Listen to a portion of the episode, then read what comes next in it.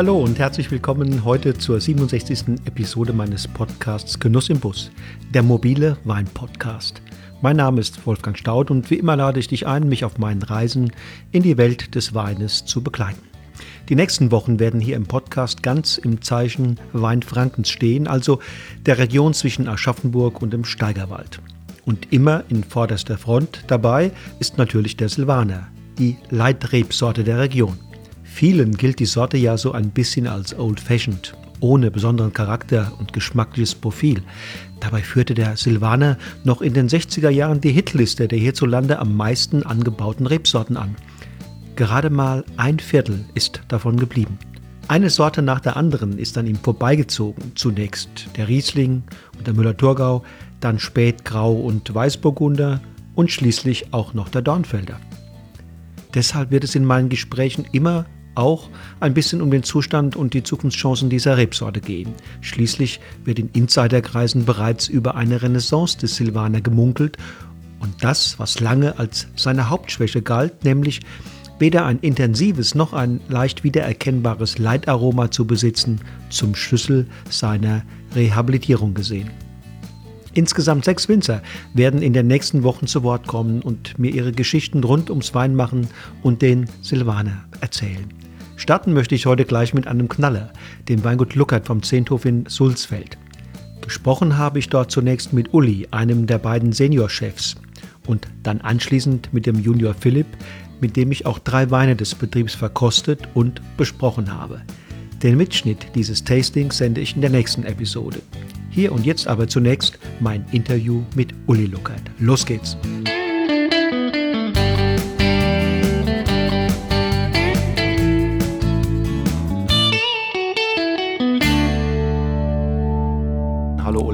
Hallo Wolfgang, grüß dich. Schön, dass es heute klappt. Ein wunderbarer, sonniger äh, Junitag. Wie sieht es aus in den Weinbergen?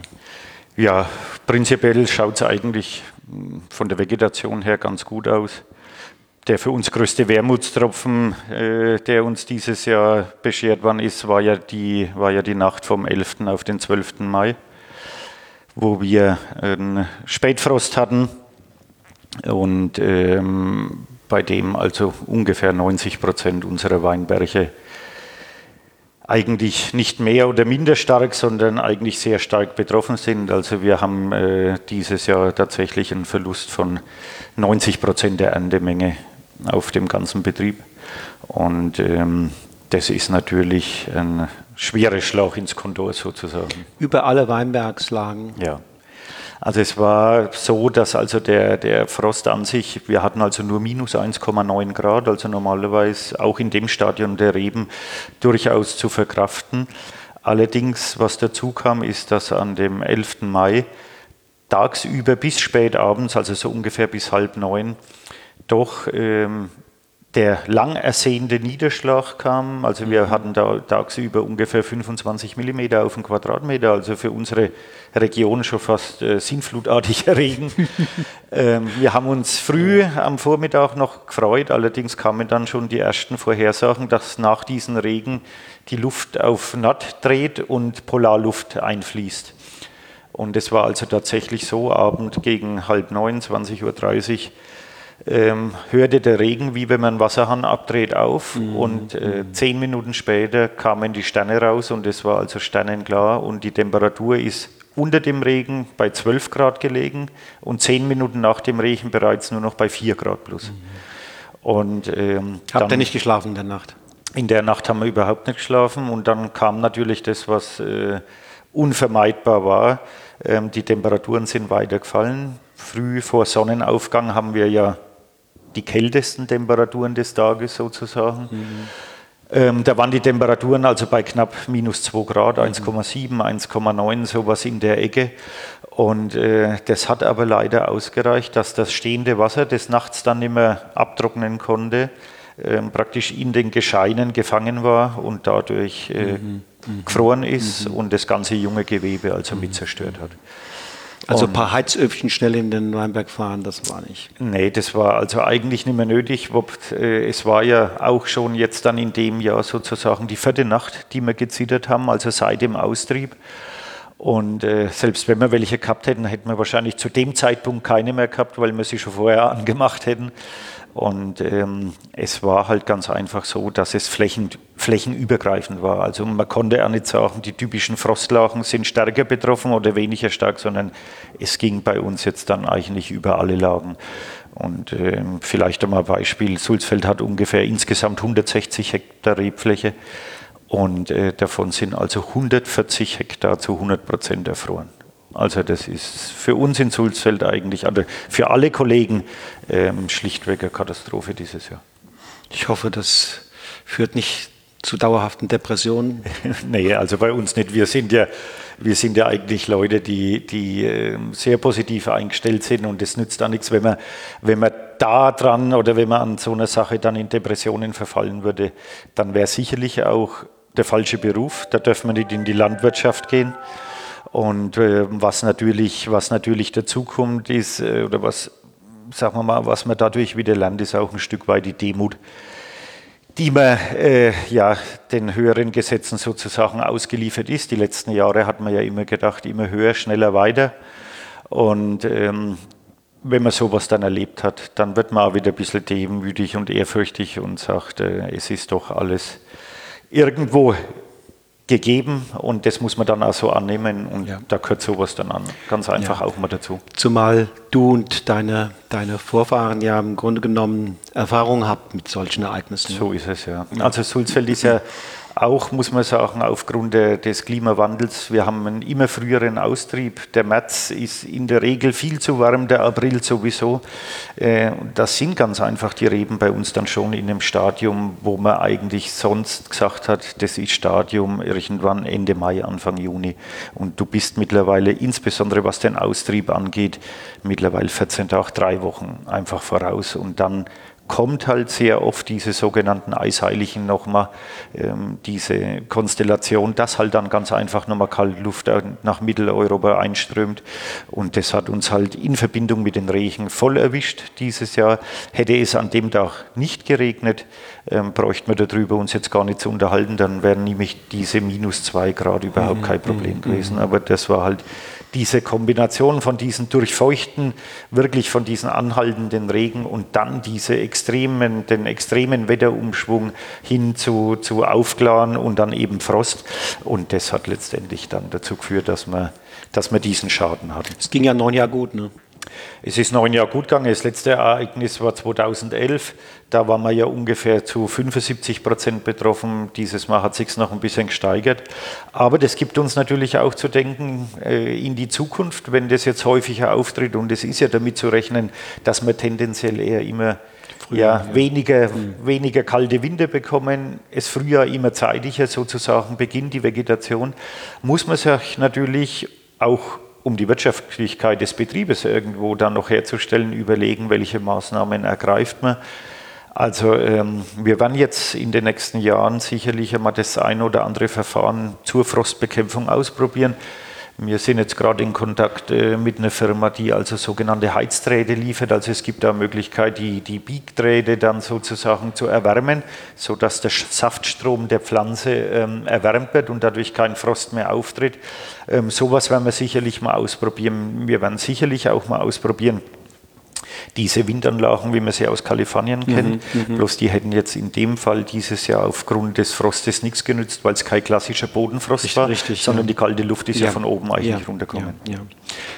Wo gibt es in der Welt, wo kann man noch hingucken, um Erfahrungen zu sammeln? Nach Kanada vielleicht? Oder? Äh, man kann sicherlich nach Kanada schauen, aber auch äh, nach Neuseeland rüber. Mhm. Ähm, da, muss man, da muss man halt schauen, was praktikabel ist. Ich meine, ähm, da ist es halt oft so, ähm, dass das Problem bei uns ist ja, dass wir sehr klein parzelliert sind. Die mhm. Kollegen da in Kalifornien, Kanada, die haben ja zusammenhängende, mhm. zusammenhängend große Flächen. Ähm, da, die, kannst du, die kannst du dann auch, sage ich einmal, ganz anders mit dem finanziellen Aufwand, sage ich mal, Frostbekämpfung mhm. betreiben. Es gibt ja mittlerweile Mittel, wo es möglich ist, in Teilen zumindest. Ähm, aber bei uns ist es ja so, wir haben ja ungefähr 17 Hektar Rebfläche und die teilt sich also auf in 56 unterschiedliche Parzellen. Und das macht natürlich dann eine mhm. Frostbekämpfung für dich alleine mhm. schon schwierig. Ähm, wir hoffen aber darauf, dass wir kollegial da zusammensteht jetzt, weil ja das Ereignis wirklich jeden hier in Sulzfeld getroffen hat und da gemeinsam auch mit der Forschung, mit der LWG in Veitshöchheim ähm, schon versucht, eventuell dann da so ein Programm zu machen, sei es mit den Windmaschinen, sei es mit den Heiztränen, mhm, mhm um da in Kooperation einfach äh, gemeinsam was zu machen. Weil ansonsten, wenn du da einzeln kämpfst, kämpfst ja. und jede, äh, jede Parzelle für sich selber ähm, schützen willst, das ist nahezu unmöglich eigentlich. Das ist ja ein typisches Projekt, was man nachgerade gemeinsam angehen sollte. Ne? Genau, Weil, genau. Äh, sonst kann man ja teilweise auch verschiedene Vorstellungen von bestimmten Dingen haben, aber hier sind alle hier sind essentiell betroffen. im gleichen Boot sozusagen. Ja, ja, ja, Du hast vorhin angedeutet, wir sind hier in Sulzfeld. Mhm. Sulzfeld, also irgendwo im fränkischen äh, Großraum. Das, Richtig. Das, äh, 6000 Hektar haben wir hier insgesamt, genau. glaube ich, in, in, in, Franken.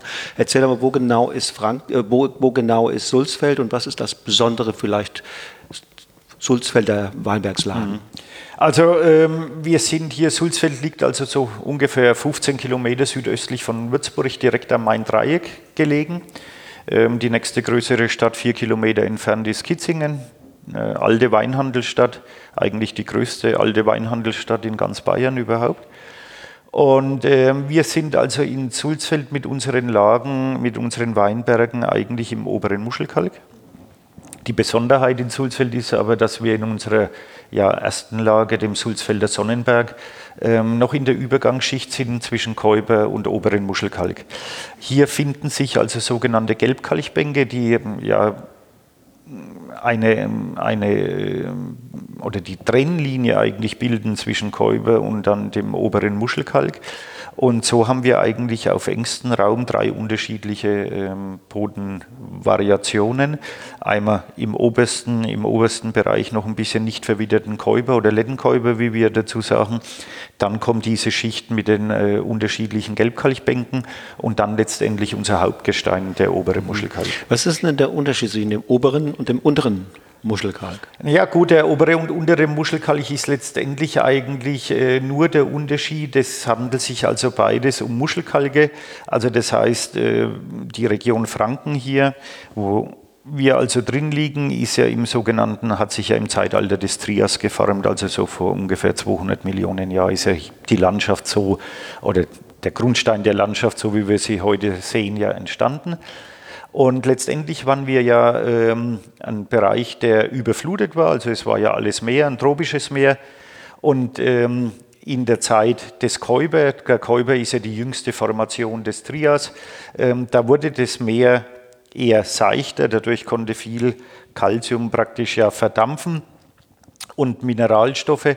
Und ähm, der Muschelkalk ist ja nichts nichts anderes letztendlich als die, als die Ausscheidung und abgestorbenen Lebewesen der damaligen Zeit, ähm, die halt über Jahrmillionen sozusagen in dem Meer, das da zur Muschelkalkzeit wieder tiefer war, ähm, ganz einfach sich dann zu sogenannten Muschelkalkbänken mhm. zusammengefunden hat. Und ähm, als ältestes Gestein sozusagen des Trias sind wir ja im Buntsandstein, ähm, wo das Meer, muss man sich vorstellen, also im Buntsandstein auch wieder eher flach, lagunenartig. Mhm. mhm. Dann kam der Muschel, das Muschelkalkzeitalter. Erst der untere Muschelkalk, dann der obere genau. und, und dann der Käuper. Ganz genau. Ja. Und dann das Meer eben wieder tiefer wurde, da bildeten sich dann die, Unterschied, die unterschiedlichen Muschelkalkbänke, mhm. also obere, mittlere und untere Muschelkalk. Und dann ist das Ganze wieder verflacht und dann entstand also der Käuper. Und äh, das ist eigentlich der Hauptunterschied. Und für den Weinbau, wenn man jetzt sich draußen mal als Winzer bewegt, ähm, was machen diese unterschiedlichen Böden für einen Unterschied, was die Bewirtschaftung anbelangt, was die, was die Versorgung mit Nährstoffen anbelangt, etc.? Also du hast halt bei uns hier in Sulzfeld, dadurch, dass ja unsere Weinberge alle an den sozusagen an den ausgeschwemmten Hängen des Urmeines sozusagen liegen, ähm, ist natürlich das Besondere, dass wir nur relativ dünne Bodendeckung haben. Das mhm. heißt, wir haben eigentlich sehr skelettreiche, sehr steinige Böden. Äh, Im Hangbereich reden wir da von Bodenauflagen vielleicht von einem Meter, wenn es mhm. gut ist, mal 1,50 Meter. 50. Lediglich dann oben in den flacheren Lagen, wo wir ein bisschen mehr haben.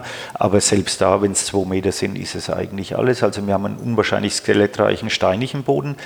Dadurch hast du natürlich schon sehr markante Weine, die durch den Muschelkalk geprägt sind. Also das geht schon ein bisschen so, also eher in so würzige, rauchige Aromen rein, mhm. manchmal auch etwas, ja, Grünes mit dabei, ganz einfach. Ähm, also schon deutlich geprägt von dem Muschelkalk. Wir haben also überhaupt keine Lössanwehungen bei uns, das mhm. ist alles mhm. weg, weg erodiert. Und deswegen sind wir da eigentlich sehr stark geprägt. Der, der Unterschied eigentlich oder der Hauptunterschied äh, zum Buntsandstein wiederum ist halt, der Buntsandstein bringt eigentlich sehr sehr straffe, oft etwas, weil ja der Boden sauer ist, etwas äh, säurebetontere Weine hervor in Franken. Dann der Muschelkalk eher mit, Kalk ist ja basisch, also eher mit etwas höheren pH-Werten, also etwas besser gepufferten Säuren, mhm. ganz einfach. Dafür etwas mehr in die, sagen wir mal, in die doch schon ja, Opulenzsaftigkeit gehende mhm. Weine mhm. und dann im Käuber eigentlich drüben die Weine, die, die ähm, ja insbesondere sich für mich eigentlich immer am deutlichsten in der Aromatik unterscheiden, also in der Nase immer diese, ja, diese Käuberaromen, also eher etwas leicht sulfidisches, mhm. auch an Zündhölzchen und so weiter mhm. erinnern. Mhm. Und das ist ja das Wunderbare eigentlich äh, in Franken, dass du auf geografisch gesehen engen Raum äh, wirklich drei völlig unterschiedliche Weintypen hast. Und das macht letztendlich ja das Gebiet mhm. auch, auch so spannend. Mhm, mhm. Und du siehst einen Zusammenhang zwischen, der, zwischen dem pH-Wert des Bodens und dem späteren pH-Wert im Wein? Ja, Okay. Also das ist für mich eigentlich, ist für mich eigentlich ganz, ganz deutlich. Am deutlichsten wurde es eigentlich bei uns durch die Umstellung auf ökologischen Weinbau. 2007 war das ja. Ähm, in den ersten drei Jahren in der Umstellungsphase hast du eigentlich gar nichts gemerkt. Aber dann, äh, wenn die Umstellungsphase, sage ich mal so, nach einem fünften, sechsten Jahr merkst du, dass durch, die, durch den Unterschied der Bewirtschaftung auch der, der pH-Wert unserer Weine komischerweise nach unten geht. Also das ist für mich eigentlich dieser Zusammenhang Boden, pH-Wert des Bodens, pH-Wert der Weine, das ist für, für, für uns also in den letzten Jahren immer deutlich herauskommen. Und unsere Weine haben, sind ja von der, sagen wir mal, vom Gesamtsäuregehalt her jetzt nicht überbordend, auch aufgrund der Reife der Jahrgänge. Also wir liegen so in dem Bereich um die 6 Gramm pro Liter bei mhm. Silvaner, Müller-Thurgau, mhm. bei den Burgundern, Riesling natürlich mhm. 7, 7,5. Mhm.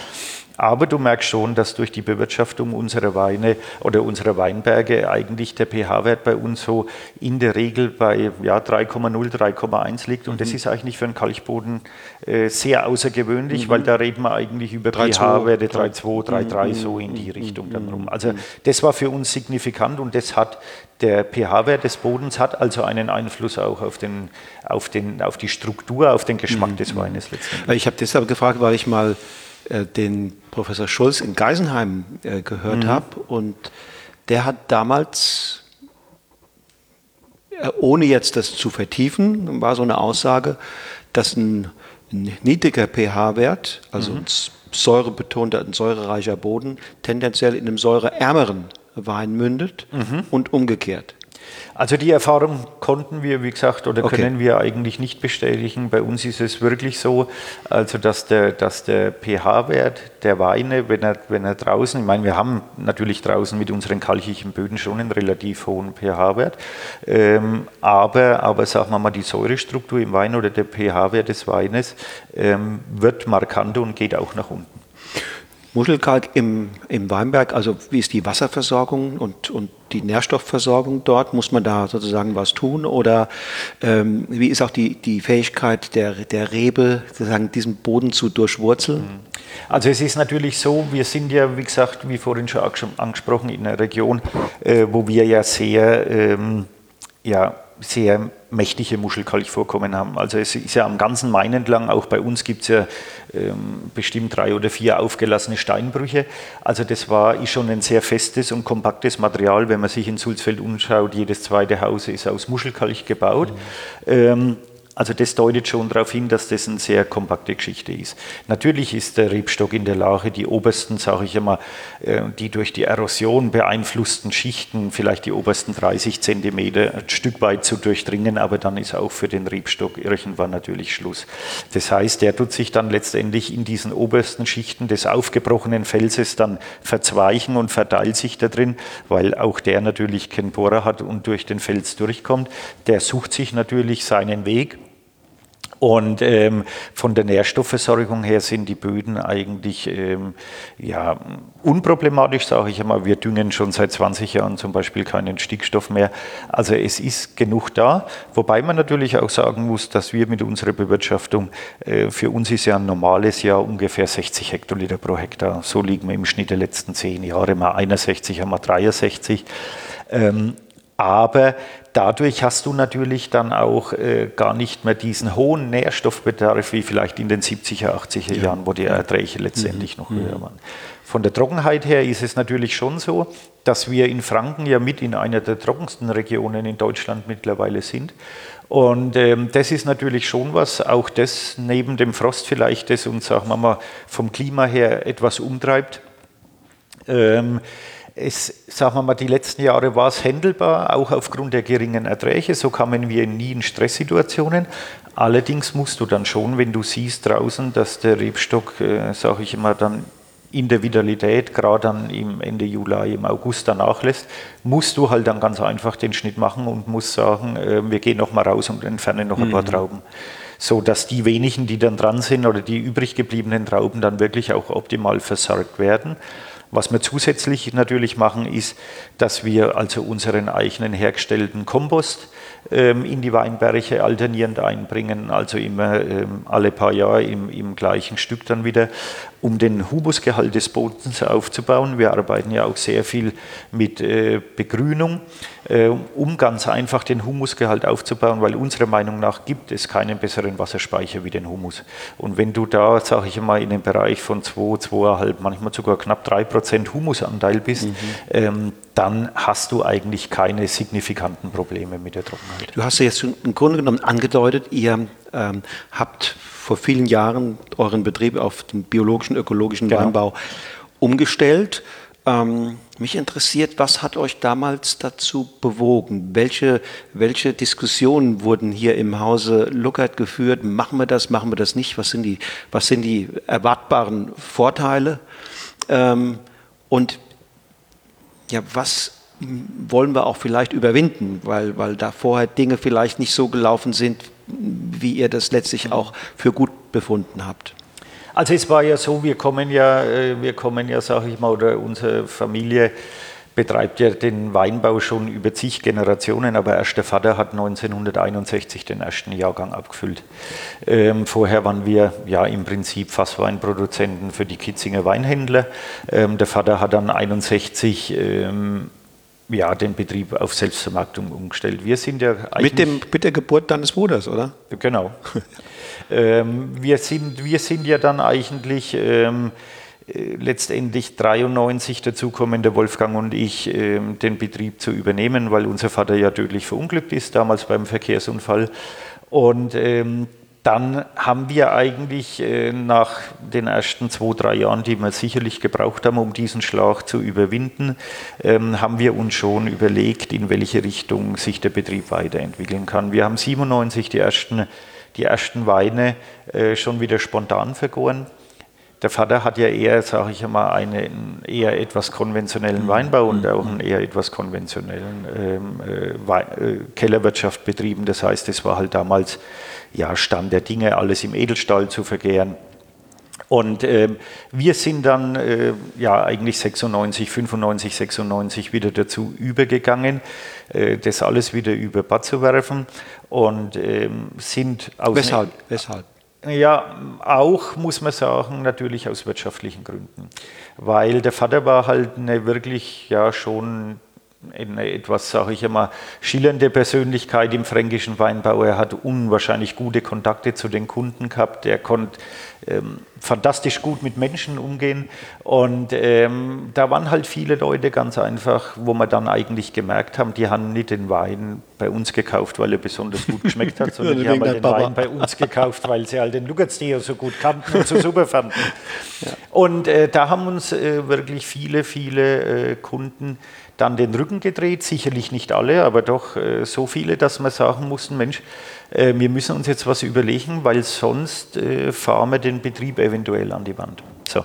Und dann war letztendlich für uns die Entscheidung oder die Überlegung, ähm, zu sagen, in welche Richtung gehen wir jetzt? Die Richtung in Masse und billig zu verkaufen, kam nicht in Frage, weil die Nische natürlich fast von jedem damals in den, in den 90er Jahren oder Anfang der 90er Jahre besetzt war.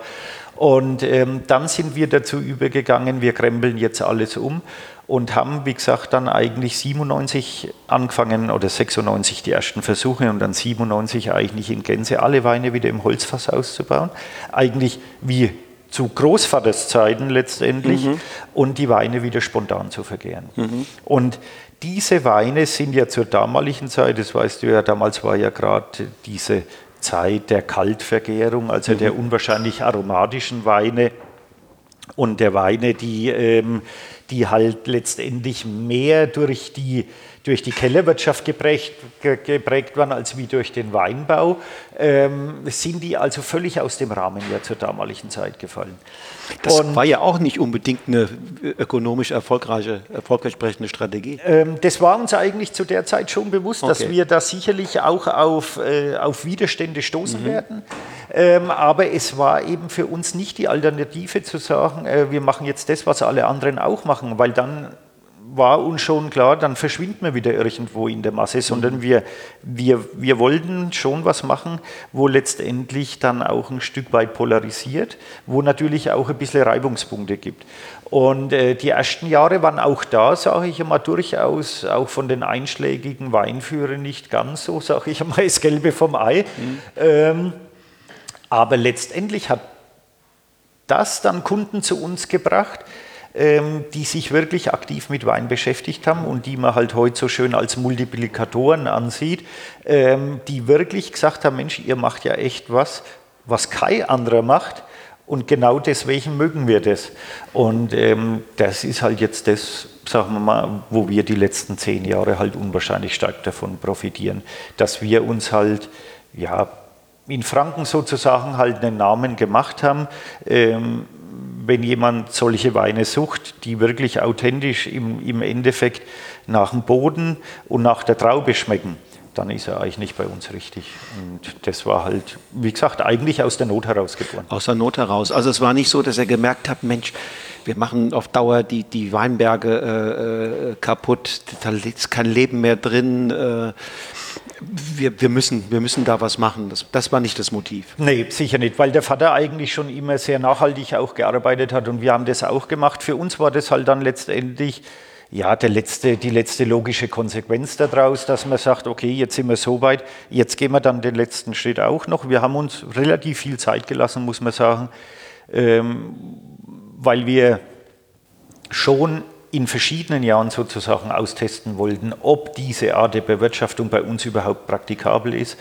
Und ähm, eigentlich nach drei Jahren sind wir dann draufgekommen, wo wir gesagt haben, okay, und jetzt gehen wir in die Zertifizierung rein. Mhm. Ähm, weil das sollte ja schon eine Überlegung sein, wo ich nicht heute sage, okay, jetzt mache ich Öko und dann vielleicht in zwei Jahren, wenn ich draufkomme, merke ich, ne, das funktioniert jetzt doch nicht, ruder dann wieder zurück, sondern wir haben die Weine ökologisch bewirtschaftet, ähm, wollten uns ganz bewusst verschiedene Jahrgänge, verschiedene Klima, äh, Klimaten in, in den Jahren eigentlich ausnutzen, äh, um zu sagen, okay, das ist wirklich in jedem Jahr praktikabel und zu deren Entschluss sind wir dann kommen und dann sind wir letztendlich in die Zertifizierung gegangen. Und die war dann 2006 oder wann? Nee, die war 2007. 2007, okay. Genau. Wenn du jetzt zurückguckst, ähm, ökonomisch sicherlich eine vernünftige Entscheidung, Absolut. diesen Weg zu gehen. Ja. Ähm, wie sieht es aus mit, mit äh, Bodenfruchtbarkeit? Ähm, Biodiversität im Weinberg. Äh, Gibt es da, siehst du jetzt Unterschiede zu der, zu der Zeit vor dieser Umstellung? Also das ist natürlich unbestritten. Ähm, du siehst äh, Unterschiede in Bezug auf das, auf das Bodenleben natürlich. Ähm, du siehst aber auch Unterschiede ganz einfach, äh, wenn du draußen dir, dir ähm, letztendlich die Weinberge mal anschaust. Die Weinberge sind viel vitaler, äh, die Weinberge sind eigentlich viel, ja, letztendlich als Winzer lachen sie dich eigentlich an, ähm, weil du halt ganz einfach nicht mehr diese Agrarwüste hast, wie sie auch in den 80er Jahren bei uns noch praktiziert wurde. Das war halt damals ganz einfach so. Ähm, das ist ein, ein, Unterschied eigentlich wie Tag und Nacht, der, der draußen stattgefunden hat äh, mit der Umstellung und natürlich, wie eben vorhin angesprochen, mit dem positiven Hintergrund, dass schon bei dieser Art der Bewirtschaftung, wie gesagt, dass du schon auch Einfluss nehmen kannst auf den Geschmack äh, des Weines. Das ist jetzt dann der Stichpunkt eben mit dem pH-Wert, den wir mhm, vorhin angesprochen mhm. haben. Und, und wie kam es bei euch zwei Brüdern zu dieser ähm, Arbeitsteilung? Der eine mehr draußen, äh, der andere mehr im Keller? Also es ist ja so, diese, diese Arbeitsteilung letztendlich findet ja bei uns wirklich nur während der Weinlese statt. Okay. Also in der Weinlese bin tatsächlich ich draußen oder drin verantwortlich für den Weinausbau.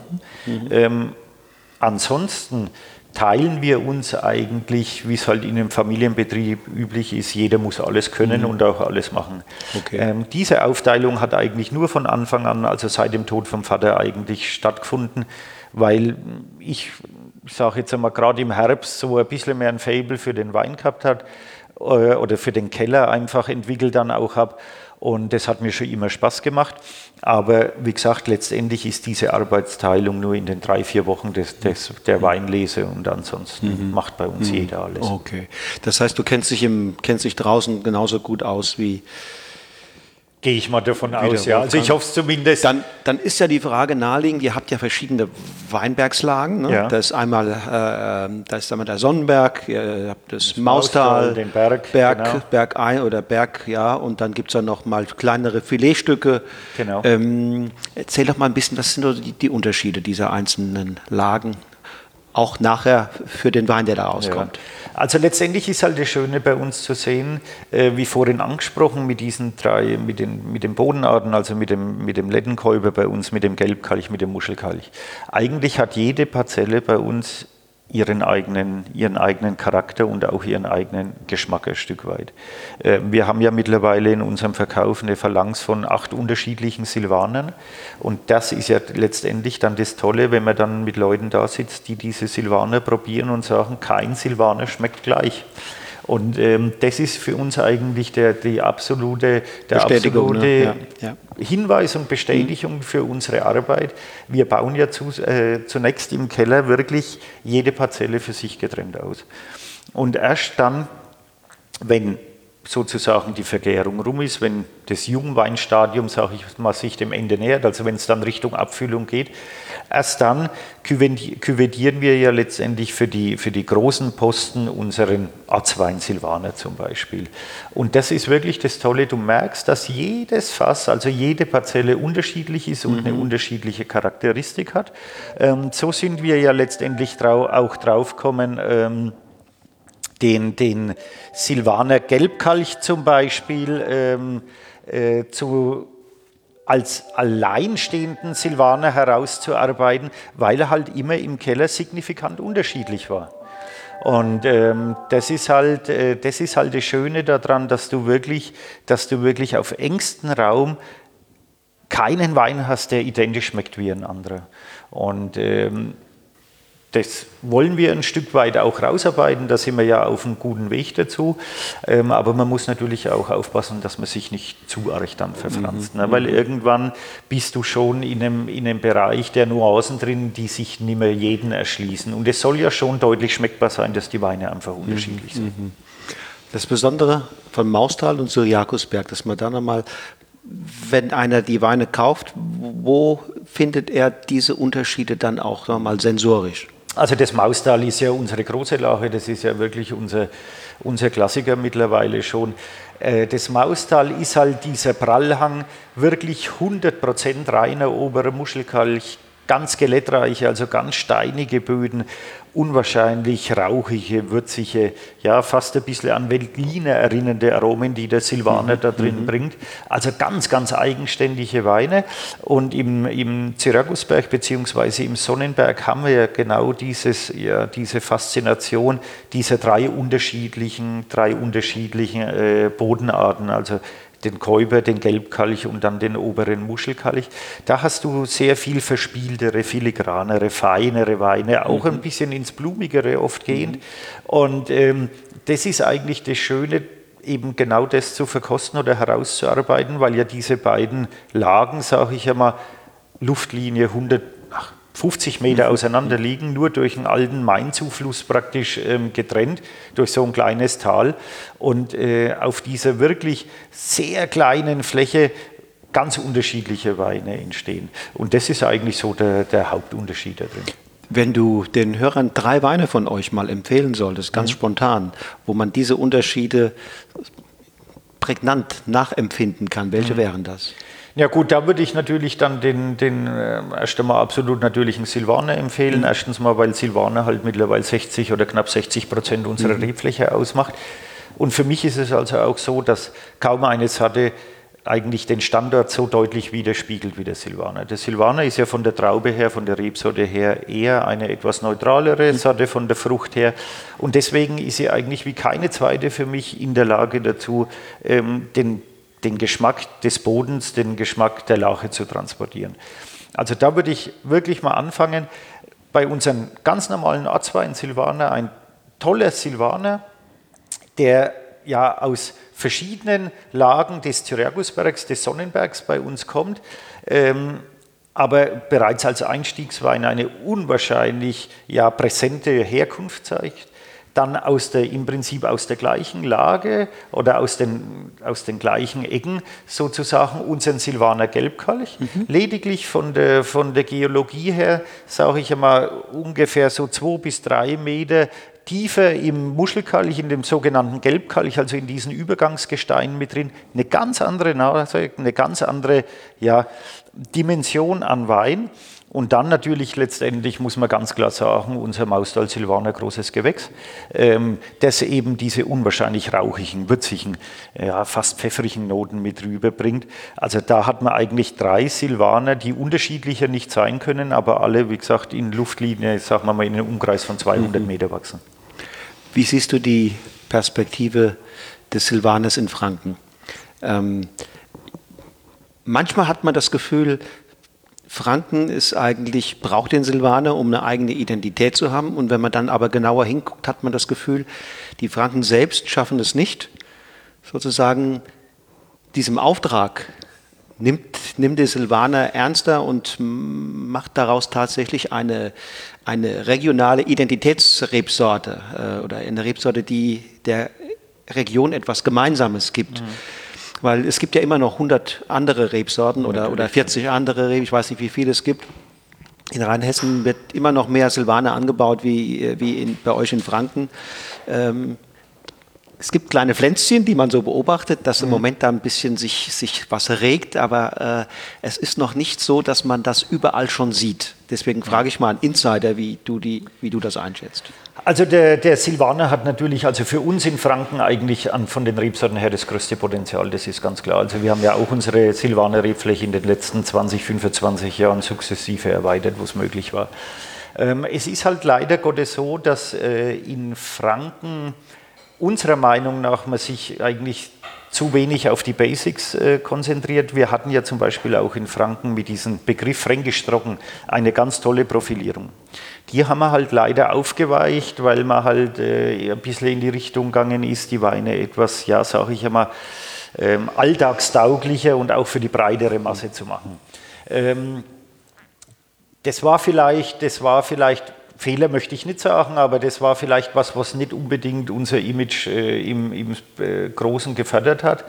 Ähm, wir, hätten, wir hätten in Franken mit dem Silvaner äh, absolutes Potenzial, sage ich mal, oder allgemein in Deutschland.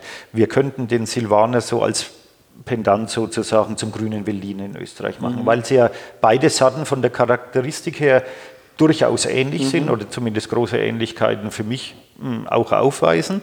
Ähm, wir müssten halt jetzt wirklich einmal gemeinsam in Franken dran gehen, ey, pass auf, für was stehen wir? Letztendlich wäre das Optimale, wenn wir sagen würden, wir stehen in Franken für trockenen Silvaner, für große trockene Silvaner. Und äh, dann würde es uns sicherlich auch nach außen gelingen, ähm, äh, da noch ein gewisses Profil zu schärfen. Und es ist ja jetzt mittlerweile auch schon so, dass der Silvaner ja den Müller-Thurgau als von der Anbaufläche in Franken mhm. zumindest gerade am Überholen mhm. ist. Also beide liegen jetzt ungefähr so bei Mitte der 30 Prozent der mhm. Anbaufläche. Mhm. Ähm, der Müller-Thurgau nimmt natürlich weiter ab. Und dafür gewinnt der Silvaner eigentlich jedes Jahr neu hinzu. Also das ist schon so eine Tendenz für mich, dass man sieht, ähm, es bewegt sich allgemein überall beim Silvaner ein bisschen was. Gibt es da Gespräche auch zwischen den Winzern oder auch ist das ein Thema im Winzerverband? Ähm, der Weinbauverband kümmert sich da natürlich schon drum, auch natürlich unsere Gebietsweinwerbung, die sich natürlich auf den, auf den Silvaner auch fokussiert. Schön wäre halt, wenn, wenn der Fokus nicht nur auf die Spargelzeit liegen, äh, liegen würde, sondern über das ganze Jahr hinweg gehen, weil für uns ist der, der, der Silvaner also mitnichten nur der Spargelwein, sondern ein Silvaner in seinen ganz unterschiedlichen Ausprägungen wenn es dem untersten Bereich anfängst, eher etwas ja, floral, etwas straffer, etwas weniger vom Alkohol gehalten, äh, bis hin zu großen Gewächsen, die ja fast schon burgundische Anmutung haben. Also du mhm. kannst den Silvaner in der Küche eigentlich universell einsetzen. Sehe ich auch so. Und es ist mitnichten also nur der Spargelwein. Da würde ich mir wünschen, dass man einfach da ein bisschen mehr in die Offensive geht und nicht nur sagt, okay, jetzt ist Spargelzeit, jetzt bewerben wir mal den Silvaner ordentlich und danach, ähm, danach vergessen wir wieder. uns wieder aus. Ja. Und äh, das wäre eigentlich gut, wenn man da intensiv auch mit der Gastronomie zusammenarbeiten würde und, und sagen würde, ey, passt auf, Silvaner kannst du eigentlich zu fast allem ja. trinken. Das ist, der ist in der Spargelecke drin und das ist gar nicht so günstig. Nee. Äh, das ist nicht günstig, weil das ist eine Verengung, die, die der Silvaner ja gar nicht nötig hat. Im Richtig. Gegenteil. Es ist tatsächlich, wie du sagst, ich meine auch ein universell einsetzbarer Speisenmarker, je nach Ausbau. Natürlich. Je nach Ausbau vom, äh, von der Vorspeise äh, bis hin auch zum Teil zum Dessert. Man sieht ja auch, es gibt ja auch wunderschöne äh, Beeren, Trockenbeeren auslesen. Also, Absolut. Da kann der Silvaner sehr viel mehr und hat da zum Teil Dinge von Natur aus, wo andere Sorten sich anstrengen müssen, nämlich äh, Herkunft zeigen, sagen wir mal auch ein Stück reduzierte Frucht. Beim Riesling muss man ja als Winzer da ein bisschen auch mitarbeiten. Natürlich. Beim Silvaner geht das im Grunde genommen von selbst. Ne? So ist es. Ja, das ist ja eigentlich genau das Schöne beim, beim Silvaner, dass du ja aufgrund seiner, ich sage jetzt mal in, in in Anführungszeichen seiner zurückhaltenden Art, die er hat, passt er sich eigentlich fast jedem ja. Essen an. Ja. Er dominiert nie ein so Essen, sondern er begleitet. Und ja. genau so soll es ja letztendlich auch sein. Ist das auch der Franke so vom Typ? Ist, das, ist der Franke, der typische Franke ein Silvaner? Nee, würde ich schon sagen. Also das sind durchaus Parallelen zu erkennen der Franke ist ja jetzt nicht der Typ, der äh, sich am Biertisch hinsitzt und jeden Fremden auf die Schulter klopft und sagt, so, jetzt bin ich da. Der Franke ist ja eigentlich eher so ein bisschen der ja, in sich gekehrte, zunächst etwas zurückhaltende, äh, äh, zurückhaltende Mensch. Ähm, aber wenn man, eine, wenn man eine mal sozusagen geknackt hat, ähm, dann, dann ist er herzensgut und auch durchaus offen, aber er ist jetzt nicht der, der sich selber in den Vordergrund sozusagen stellt. Und da ist die Parallele zum Silvaner also absolut gegeben. Ja, schön. Wenn man im Weinberg alles richtig gemacht hat äh, und hat, ähm, hat dann sozusagen im Verlauf des Jahres, wie wichtig ist dann der Erntezeitpunkt und der die Reife äh, der Trauben, um zu sagen, jetzt äh, ist der richtige Zeitpunkt, um das Ganze nach Hause zu bringen. Also wie, wie würdest du diesen Reifezeitpunkt und diese kritische Zeit mal so ein bisschen beschreiben? Also das Allerwichtigste ist für uns eigentlich vom Reifezeitpunkt her, ist der Geschmack der Traube mhm. draußen. Es ist also tatsächlich so, wie vorhin angesprochen, mein Bruder und mein Neffe, der Philipp mittlerweile, sind ja draußen sozusagen für den Leseablauf zuständig. Ähm, ich bekomme im Keller dann immer nur Abend, dann sprechen wir den nächsten Tag durch, was anliegt und die kümmern sich eigentlich nicht draußen um das, was als nächstes äh, geerntet wird. Und da ist eigentlich für uns entscheidend wirklich der Geschmack der Trauben. der Geschmack der Trauben, der Zustand der Weinberge. Mhm. Ähm, letztendlich ist es natürlich auch so, dass wir ja in den letzten Jahren aufgrund der, der, der, tollen Witterung oder der guten Witterung, die wir ja äh, hatten oder haben, ist es ja eigentlich kein Problem mehr, einen Silvaner, also früher hat man ja gekämpft, einen Silvaner reif zu bekommen, weil er zählt ja offiziell als Mittelspätes hatte einen Silvaner reif zu bekommen, also reif, das heißt so irgendwann so ab 85, 87 Grad Öchsle. Ähm, in den 80er Jahren gab es viele Jahre, wo man froh war, wenn er 60, 65 Grad Öchsle hatte. Und das ist ja alles heutzutage nicht mehr das Problem. Das Problem ist jetzt eher, dass er nicht zu arg in die Überreife geht. Mhm. Ähm, aber letztendlich ist das auch der, der, genau der Punkt, wo du auf die Stilistik, auf die spätere Weinstilistik des Silvaners halt äh, unwahrscheinlich gut Einfluss nehmen kannst, allein durch den Erntezeitpunkt. Wenn ich halt fünf, sechs Tage früher rausgehe und lese eher so mit 82, 83 Grad Öchsle, habe ich eben diesen etwas leichteren zum Vorspeisenwein. Und wenn ich halt ganz einfach äh, sage, nee, das soll jetzt dann schon etwas gehaltvoller sein, dann warte ich halt letztendlich bis er 93 oder 94 Grad Und verliert dann nicht so viel Säure? Nee, also die Säure, das ist eben das, was wir bei uns merken. Ähm, die Säure, wenn irgendwann ist einmal ein Punkt angekommen, also zumindest auf unseren Böden her, äh, wo man sagt, okay, es spielt jetzt keine Rolle mehr, ob er 90 Grad Öchsle hat oder 95, mhm. die Säure bleibt okay. dann irgendwann immer gleich. Und was du halt jetzt als Kellerwirt dann natürlich, sage ich einmal, Einfluss drauf nehmen kannst, ist, wenn die Säure so wie 2018 zum Beispiel, etwas äh, weiter runter geht, ganz einfach. Aber das war, mm, also so schnell konnte man gar nicht lesen, wie da die Reife vorangegangen mhm. ist. Aber dann habe ich ja als Kellerwirt die Möglichkeit, äh, ganz einfach zu sagen, okay, und jetzt arbeite ich mit Maischestandzeit. Mhm. Weil dadurch, dass der Silvaner ja sehr dickfleischig ist und auch eine dicke Bärenhaut hat, kann ich da sozusagen, um ein bisschen fehlende Säure in Anführungszeichen zu ersetzen, ganz einfach mit, mit ein bisschen Phenolen arbeiten, ja, mit, mit Gerbstoffen. Ja, ja. Und dann mache ich halt ganz einfach eine Maischestandzeit und lasse den halt dann über Nacht oder 18 Stunden mazerieren, sodass ich ein bisschen mehr Tannin mit in den Wein reinbringe. Mhm. Und dann habe ich auf der anderen Seite das, was mir das wieder vielleicht die etwas ja, geringere Säure ganz einfach dann mhm. ausgleicht. Mhm. Dadurch bekommst du auch wieder einen gewissen Grip am Gaumen, du bekommst auch einen gewissen Eindruck von Frische ganz du einfach. Du bist im Grunde genommen jetzt der Zweite, der mir das sagt. Die Mehrheit sagt das andere. Die sagt, in so einem heißen Jahr wie 2018 macht man keine Maischestandzeit. Da wird eine Ganztraubenpressung gemacht, um sozusagen Frische zu erhalten, um nicht über die Maischestandzeit auch noch Säure im Grunde genommen ein bisschen zu verlieren. Natürlich ist klar, es, kommt, es gibt einen Phenoleintrag, einen Gerbstoffeintrag, den du ja beschrieben genau. hast. Das war noch der Hans-Jörg Repolz. Mhm. Der hat in 2018 dasselbe gemacht. Ja. Äh, die Mehrheit hat es, glaube ich, nicht so gemacht. Richtig. Ähm aber es ist, natürlich, es ist natürlich schon so, dass ich ja genau mit diesem mit diesen Phenol-Eintrag ähm, habe ich zwei Vorteile. Ich habe zum einen diesen ja, frischen Eindruck am Gaumen, im Mund und habe aber auch gleichzeitig noch etwas für die Lagerfähigkeit der Weine mhm, getan. Mhm. Und ähm, wenn wir den Silvaner auch nach vorne bringen wollen, wenn wir den Silvaner auch als großen Wein darstellen wollen, dann kommen wir nicht umhin, auch den Silvaner in gereiften oder als gereiften Wein vorzustellen, weil ein großer Wein für mich ist immer einer, der fünf, acht, zehn mhm. Jahre und darüber hinaus im trockenen Bereich wirklich top sein muss. Und ähm, nur dann, oder das sind dann für mich letztendlich große Weine. Und wenn ich da bei solchen Weinen natürlich gerade mit dieser, sagen wir mal, mit diesen Tannin etwas arbeite, mit diesem Gerbstoff, mit diesen Beerenschalen, dann ist es sehr wohl auch in heißen Jahren super gut möglich, mhm. ähm, ganz, ganz lagerfähige große Weine und auch animierende Weine zu, äh, zu produzieren.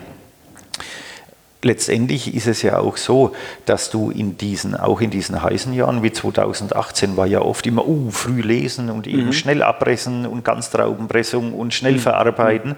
Ähm, letztendlich ist es aber so, also wir haben die Erfahrung gemacht, dass auch in so heißen Jahren auch aufgrund der Trockenheit, ähm, es mitnichten so ist, dass ein Wein ähm, mit 88 oder 89 oder teilweise 90 Grad Öchsle wirklich reif ist. Okay. Physiologisch. er, hat zwar, er hat zwar Zucker, den hat Zucker, ja. aber die physiologische mm. Reife ist mitnichten noch nicht immer mm. vorhanden. Und mm. da sage ich lieber, also ich verzichte nicht auf die Möglichkeit, eine wirklich physiologisch reife Traube mir mhm. zu holen, mhm. auch wenn sie dann 95 mhm. Grad Öchsle hat. Der Wein schmeckt aber zigmal besser wie einer mhm. mit 90 ähm, der vielleicht noch einen Tick mehr Säure hat. Also da, aber das ist ja das Gute daran, dass ja. jeder seine eigene Philosophie hat und jeder seine eigenen Vorstellungen dann davon ja, hat. Ja. Wird das, das hast du ja gerade schon im Grunde genommen ein bisschen beantwortet. Äh, ich wollte fragen, wird das Lesezeitfenster durch die äh, Erwärmung der letzten Jahre, wird das kleiner, als es mal war? Muss man vielleicht zukünftig mit, mit äh, mehr Lesekapazität da unterwegs sein, damit man quasi da schneller agieren kann? Ja, zum einen verschiebt sich es natürlich deutlich äh, in die Monate September. Das war ja eigentlich vor 20 Jahren noch gar nicht denkbar. Da hat man irgendwann am 5. oder 10. August, äh, Oktober mit der Lese begonnen. Mittlerweile lesen wir den Silvaner irgendwann Mitte September schon und Anfang Oktober ist die Lese in weiten Teilen schon abgeschlossen. Äh, das ist natürlich ein, ein, wichtiger Punkt. Und der zweite wichtige Punkt ist, wie du richtig sagst, ist natürlich, dass der, der, das Lesefenster immer kleiner wird, weil du halt schon irgendwann dann gerade zum Schluss hin, wenn du nicht schlagkräftig agieren kannst, in unwahrscheinlich hohe Reifegrade reinkommst. Mein Kenner braucht einen trockenen Silvaner, der dann einmal über 100 Grad Öchsle hat. Ich sage mhm. mal so, mhm. für ein großes Gewächs sind für uns eigentlich so 96, 97 mhm. Grad Öchsle eine mhm. Punktlandung. Mhm. Ein Wein dann mit 14 Volumenprozent oder noch mehr. Mhm. Da wird es dann teilweise auch beim Silvaner und auch mit, äh, mit äh, Maische-Standzeit dann schon schwierig, das irgendwo zu verstecken. Ich habe das mal in Burgund verfolgt. Äh, die haben da so viele Helfer gehabt mhm. in der Ernte. Die haben in drei, vier Tagen haben die den Chardonnay komplett in Puligny äh, äh, abgeerntet. Da war, ja. da war Feierabend. Also wir hatten auch zum Beispiel 2018 war eine der kürzesten Ernten, die wir überhaupt hatten. Äh, da waren wir also nach elf Arbeitstagen durchgehend elf Arbeitstagen war die Ernte also komplett eingefahren. Und das war 2018 unserer Meinung auch nötig, weil, wie gesagt, äh, die Reife war dann zum Schluss hin schon sehr, sehr hoch. Je nach Jahrgang musst du sicherlich im Keller dann anders sozusagen die Stellschrauben anders äh, betätigen. Mhm. Ähm, was sind so für dich die Essentials und zu sagen, Mensch, jetzt habe ich so tolle Trauben hier bekommen von meinem mein, äh, Bruder und, dem, und dessen Sohn. Jetzt geht es darum, daraus auch hier wirklich äh, das Gold, was da ist, zu behalten. Was sind so die wichtigsten Stellschrauben innerhalb der nächsten Monate? Also bei uns ist ja eigentlich die Kellerwirtschaft, ähm, sage ich mal, vom technologischen Einsatz her sehr reduziert. Wir behandeln ja jeden Wein im Endeffekt gleich, also mhm. egal ob Müller-Thurgau Gutswein oder Silvaner mhm. Großes Gewächs. Der einzige Unterschied ist, wie gesagt, bei uns nur die Arbeit mit der Maischestandzeit. Mhm. Und ansonsten ist der Ausbau im Keller völlig gleich. Wir verwenden ja keinerlei Enzyme, wir setzen keine Reinzuchthäfen mehr ein. Letztendlich, wenn der abgepresste Most runter in den Keller kommt, ähm, erfolgt die Sedimentation. Mhm. Ähm, die ist auch bei allen Weinen mehr oder weniger gleich. Der Silvaner ein bisschen länger, weil der halt ein bisschen länger äh, braucht, bis er sich klärt. Bei Müller-Thurgau, bei anderen Zarten geht das alles ein bisschen, ein bisschen flotter. Da reicht über Nacht. Beim Silvaner brauchst du halt oft ja, 16, 18 Stunden, mhm. bis er dann hell mhm. ist. Und dann kommt der Wein in die großen Holzfässer mhm. und dann ist eigentlich für mich die Arbeit als Keller wird zunächst einmal getan. Dann geht es ganz langsam mit der Gärung los. Das dauert dann in der Regel so ja, sechs bis acht, manchmal zehn Tage, je nach Temperatur, auch wie wir es draußen reinbekommen, ähm, bis dann die Gärung losgeht. Und äh, wenn dann die Gärung läuft, die dauert ja bei uns so ungefähr zwei bis drei Monate, sage ich mal, so an Weihnachten rum, Neujahr, da ist dann das meiste eigentlich fertig. Okay. Manchmal geht es auch bis Februar, je nachdem. Mhm. Ähm, aber da sage ich einmal so um die Weihnachtszeit rum oder nach Weihnachten dann zwischen den Jahren, wie man so schön sagt, ist eigentlich im, im Keller 90 Prozent vergoren und durch. Und ähm, dann bleibt ja der Wein auf der Vollhefe liegen. Auch da gibt es keinen Unterschied bei mhm. uns zwischen den unterschiedlichen Qualitätsstufen. Mhm. BSA manchmal oder? Der läuft eigentlich bei uns immer mit. Der läuft immer mit, okay. Also der läuft in der acht- oder zwölfwöchigen ähm, Gärung automatisch parallel mit. Ist natürlich auch logisch, weil irgendwann waren halt diese, diese Milchsäurebakterien mal im Holzfass ja, drin und dadurch, ja. dass wir halt alles im Holzfass ausbauen, letztendlich, ähm, du bekommst das Holzfass nicht steril wie den Tank, soll ja gar nicht so sein. Wenn, wenn das Fass meint, das muss ein BSA machen, dann darfst du das machen. Wenn es halt einer nicht macht, macht das halt nicht. Das ist eigentlich dem Wein äh, relativ selber mhm. überlassen. Dann. Nochmal einen Schritt vor. Bei welchen äh, oder bei welchen äh, Abteilungen sagst du, hier machen wir Maischestandzeit und wo machen wir es nicht? Also das ist eben genau das angesprochene. Ich sage jetzt mal bei diesen äh, einfacheren Einstiegsweinen, sagen wir mal auch gerade im Silvaner-Bereich, so blauer Silvaner, Silvaner A2, Sulzfelder Silvaner, ähm, das sollen ja schon Weine sein, die relativ früh zugänglich sein sollen, die sozusagen von der ersten Minute im Glas Spaß machen sollen, die einfach schmecken sollen. Ähm, da wäre es ein Stück weit natürlich kontraproduktiv, da noch, sage ich mal, durch zusätzliche Tannine oder Phenole ähm, die sperriger zu machen. Aber dann so in der ersten Lage, großes Gewächs sowieso, da arbeiten wir eigentlich dann schon sehr intensiv damit. Und äh, dann natürlich bei den paar Aromasorten, die wir haben, äh, also Sauvignon Blanc und äh, Muscatella sowieso. Mhm. Aber so sage ich immer, ab der ersten Lage, großes Gewächs, da arbeiten wir eigentlich mhm. dann sehr intensiv mit. Also gerade da, wo die Weine auch ein gewisses Reifungs- und Entwicklungspotenzial bekommen sollen. Ganz genau, ganz genau. Und äh, ja, für Noteintragung, das, das, die Weine haben natürlich dann auch ein anderes Mundgefühl. Ne? Die Weine haben ein anderes Mundgefühl, das ist schon richtig. Ähm, aber es darf halt nie so sein, sage ich immer, dass es wirklich bitter schmeckt, sondern es soll letztendlich nur noch so eine Dimension dabei sein, neben Körper, Säure, einfach noch eine gewisse Phenolik mit dabei. Und äh, das macht die Weine auch beim Trinken dann durchaus attraktiv, sage ich immer, weil es halt so leicht ein bisschen den Speichelfluss auch fördert und das macht dann schon hungrig und durstig mhm, danach. Mhm, mhm, also es darf schon so sein. Und, und, und was, was bewirkt so die, die längere Hefelagerdauer, die Hefezeit also die, die äh, Lagerung auf der Vollhefe wird ja im Französischen die sogenannte Badonnage. Also da wird ja die Hefe aufgerührt. Das mache ich übrigens auch. Einmal die Woche wird die Hefe aufgerührt. Die Weine bleiben ohne Schwefel mhm. liegen. Ähm, das bewirkt halt ganz einfach, dass du durch diese Autolyse der Hefe dann äh, zusätzlich nochmal ein bisschen Saft, ein bisschen Dichte in die Weine mit reinbekommst. Und äh, das ist schon dann wieder ganz wichtig, ähm, eben auch ähm, Trinkspaß, Trinkfluss. das sollen schon Weine sein, die einfach, ja, die, die, die müssen schmecken. Mhm. Und zum Geschmack ist für mich nicht etwas karges, stahlig, stahlig saures, mhm. sondern das ist für mich schon eher etwas, sage ich einmal, saftigeres. Mhm. Trocken natürlich, mhm. absolut, mhm. aber schon dann eben diese 0 oder 1 Gramm Restzucker, die unsere Weine haben, ausgeglichen einfach mit einer Saftigkeit, mit einer inneren Dichte, die die Weine vorweisen. Und da ist natürlich diese Kombination langes Hefelager und Holzfass mhm. ideal dafür geeignet. Und äh, du hast gesagt, Batonnage, das ist also das Aufrühren der, genau. der Hefe.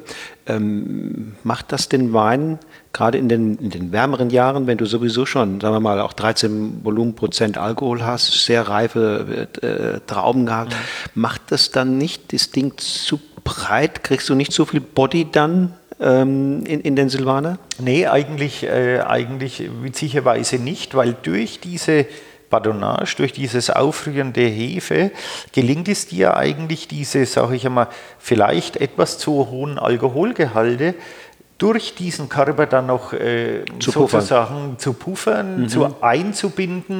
Mhm. Ähm,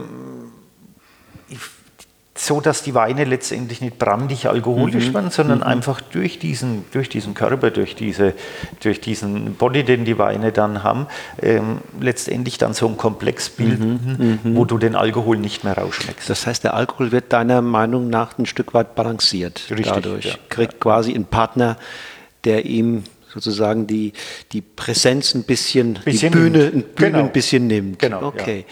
Ja. Okay.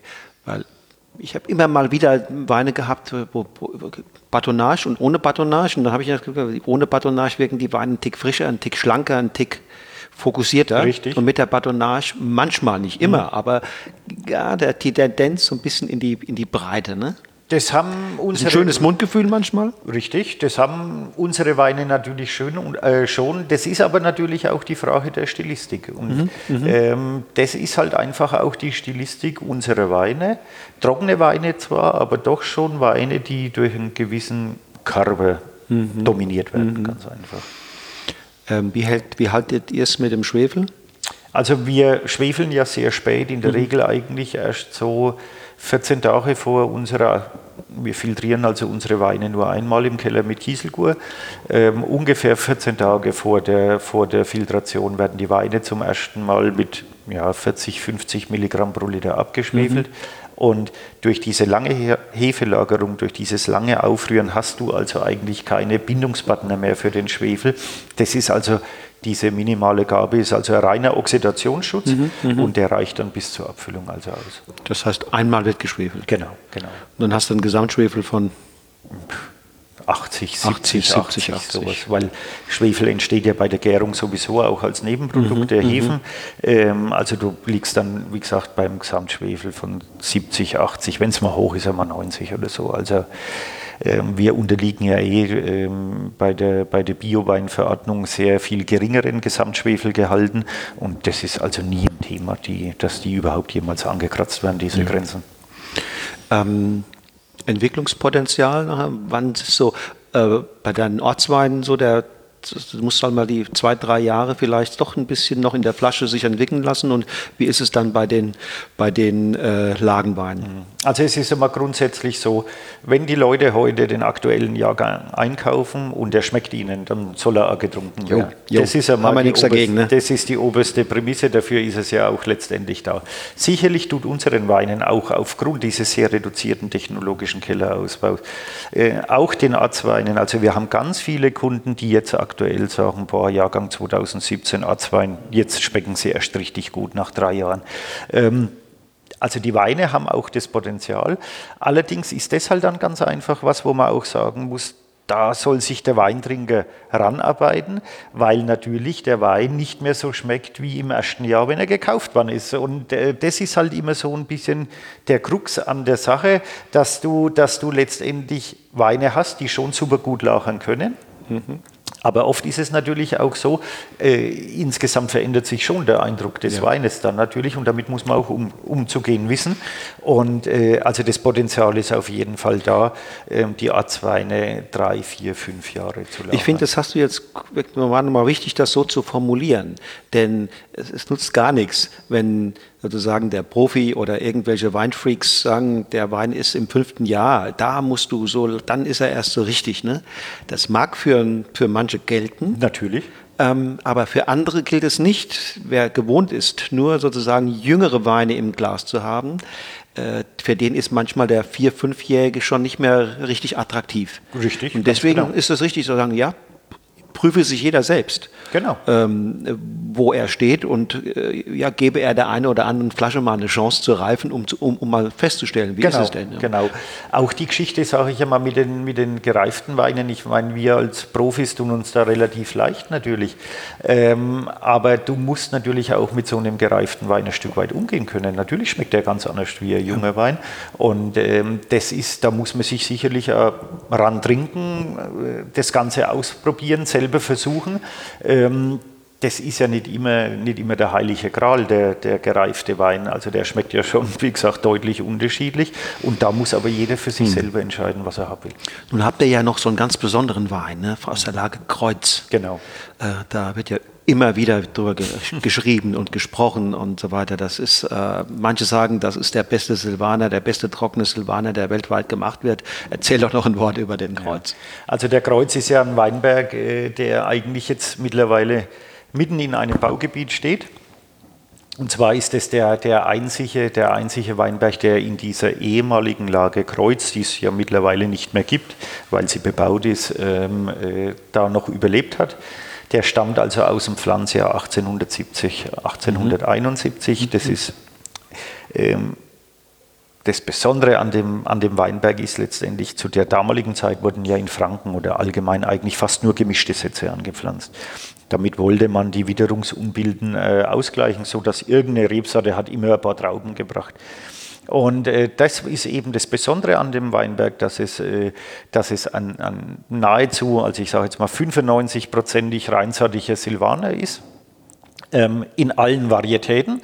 Also den alten gelben Silvaner, das ist natürlich die Hauptsache, aber es gibt zum Beispiel einen blauen Silvanerstock drin. Also den gibt es auch schon sehr lange und es gibt also auch... Ähm, den sogenannten Bouquet oder Sil Muscat Silvaner da drin, den wir ja heute als Sauvignon Blanc kennen. Auch von denen sind ein paar Stöcke also drin. Das ist, wenn man so will, ein Potpourri aus unterschiedlichen Silvanern.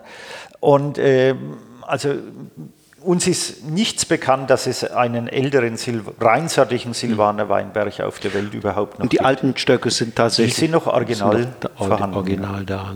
Ja. Okay, und ähm, beschreib ihn mal sensorisch und äh, sein, sein, sein, seine Art.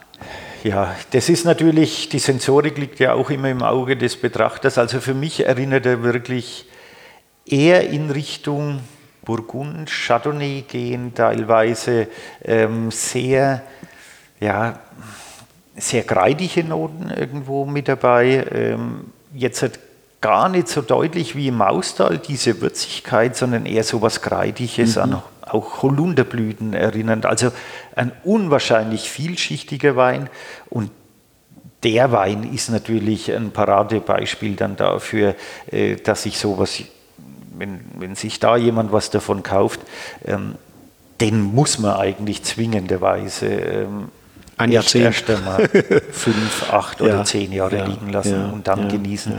weil das natürlich schon ein, ein, ein, wirklich auch den Anspruch an wir, an uns wirklich einen Mhm. großen Wein daraus zu machen. Und ähm, aber auch da gilt natürlich, wenn er jung schmeckt, kann er gern jung getrunken werden, aber es ist schon eher ein Wein, der dann ähm, schon ein gewisses Monument dann einmal zeigen soll. Mhm. Und auch hier würdest du sagen, kellertechnisch im Grunde genommen ähnlich wie die anderen. Absolut identisch. Okay. Absolut identisch. Großes Nur, dass Holz, es fast großes Holz. ist. Klar, Glas ist feiner. Kleiner. Genau, okay. genau. Also da arbeiten wir auch aufgrund der geringen Menge an, an Ertrag natürlich, weil der Weinberg natürlich unwahrscheinlich begrenzt ist. Mhm. Also da arbeiten wir eigentlich nicht mit so einem 400 Liter Tonneau, Mhm. ein gebrauchtes, das jetzt schon 15 Jahre in, in Gebrauch ist. Wir wollen ja da auch keinen schmeckbaren Holzeinfluss haben, Mhm. ja. aber wir wollen eben den positiven Effekt des Holzfasses haben. Da ist halt das Fass ein bisschen kleiner, Mhm. aber ansonsten ist die, ist die Kellerwirtschaft absolut identisch. Das heißt, ihr macht 500 Flaschen oder wie viel macht ihr? Ungefähr 480, 500 Flaschen, Mhm. je nachdem. Also sehr limitiert und sehr, mittlerweile Gott sei Dank auch sehr begehrt. Cool. Hast du noch was, was du sagen willst? Das würde ich gerne noch den, den Hörern, den Podcast-Hörern mit auf den Weg geben. Eigentlich äh, im Endeffekt äh, wünsche ich jedem immer ein gutes Glas Wein in der Hand und äh, viel Spaß mit dem Metierwein. es ist unwahrscheinlich so, so vielschichtig und so groß, äh, dass man selbst als vermeintlicher Profi, sage ich immer, nie am Ende ankommt. Man probiert immer was Neues und immer natürlich interessiert bleiben. Und ähm, das ist eigentlich für mich das Wichtigste. Euch kann man besuchen? kann. Bei uns kann man natürlich vorbeikommen, idealerweise nach vorheriger Anmeldung. Mhm, Wir sind also von Freitag oder von Montag bis äh, Samstag Mhm. im Betrieb, zumindest äh, entweder meine Schwächerin oder jemand von uns selber, Mhm. äh, sind da also von, von 8 bis 16 Uhr erreichbar. Mhm. Ähm, wie gesagt, idealerweise nach vorheriger Anmeldung. Kann man probieren, was mitnehmen, alles mögliche. Genau, genau. genau. Und ihr Website habt ihr auch? Website haben wir auch, betreiben auch einen eigenen äh, Online-Shop, wo Okay. man direkt eigentlich ab Weingut dann bestellen kann.